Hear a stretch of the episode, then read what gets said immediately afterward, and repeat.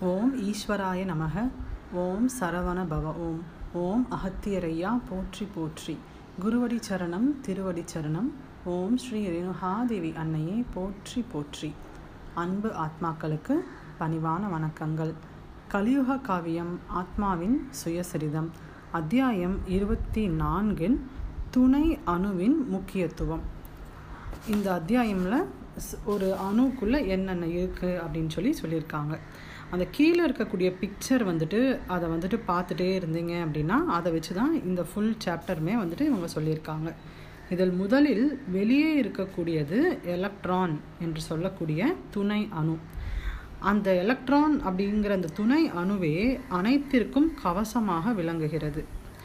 உள்ளே இருக்கக்கூடிய அந்த ரவுண்டான அந்த ஒரு பார்ட் வந்துட்டு நியூட்ரான் அதுதான் மையக்கரு. அதற்குள்ளே இருக்கக்கூடிய புழுவை போன்று நெளிவது தான் வந்துட்டு ஆத்மா சோல் பார்ட்டிகல்ஸ் அப்படின்னு சொல்லி சொல்கிறாங்க அதற்குள் அந்த வட்ட வட்டமாக இருப்பது வந்துட்டு ப மூலக்கூறுகள்.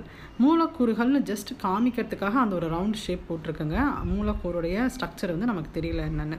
அப்புறம் அந்த டாட் டாட்டாக வச்சுருக்கிறது எல்லாமே அமில நீர். மூலக்கூறுகள் வந்து அமில நீரில் தான் மிதந்துட்டு இருக்கும். அதற்குள் தான் எல்லாமே மிதந்துட்டு இருக்கும். வெளியில் இருக்கக்கூடிய அந்த மெல்லிய நரம்பிலைகள் வந்து ஒரு அணுவையும் இன்னொரு அணுவையும் சேர்ப்பதற்காக இருக்கக்கூடியது. இதுதான் ஒரு அணுவினுடைய ஸ்ட்ரக்சர்னு சொல்லி சொல்கிறாங்க இப்போது ஃபஸ்ட்டு துணை அணு பற்றி இதில் டீட்டெயில்டாக வந்துட்டு சொல்லியிருக்காங்க. இப்போ நாம் சாப்பிடக்கூடிய உணவில் இருக்கக்கூடிய நல்ல சத்துக்கள் குருதியில் கலந்து அது சிரசில் ஏறினால் நல்ல ரத் நல்ல சத்துக்கள் வந்துட்டு நம்மளுடைய சிரசுகளில் உள்ள வட்ட அணுக்களுக்கு செல்லும்னு நம்ம பார்த்துருக்கோம்.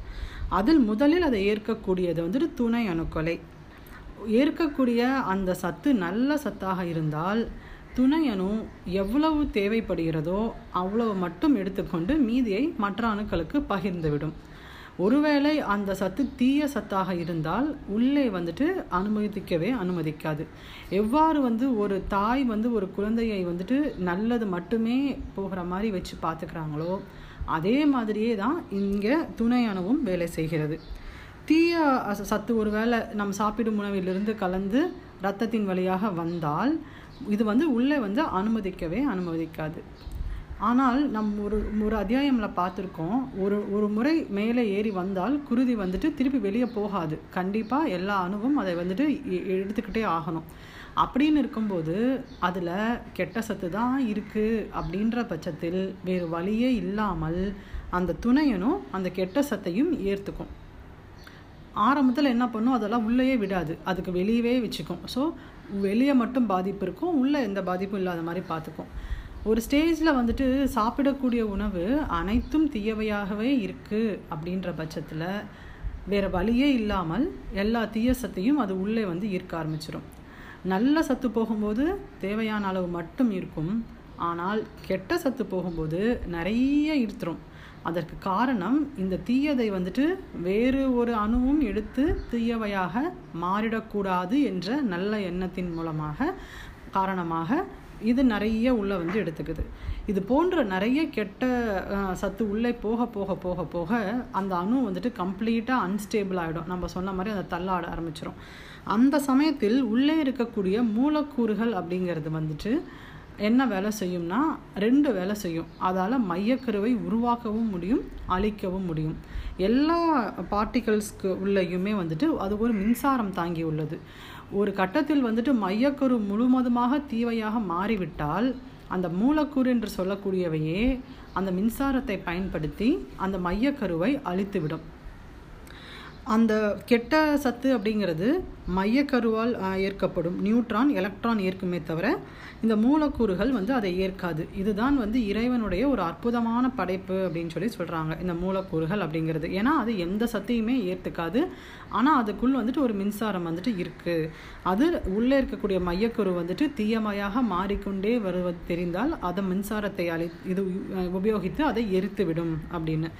ஸோ இப்போ வந்துட்டு நல்ல சத்து போனால் இது மாதிரி நடக்குது கெட்டது சத்து போனால் இது மாதிரி நடக்குது.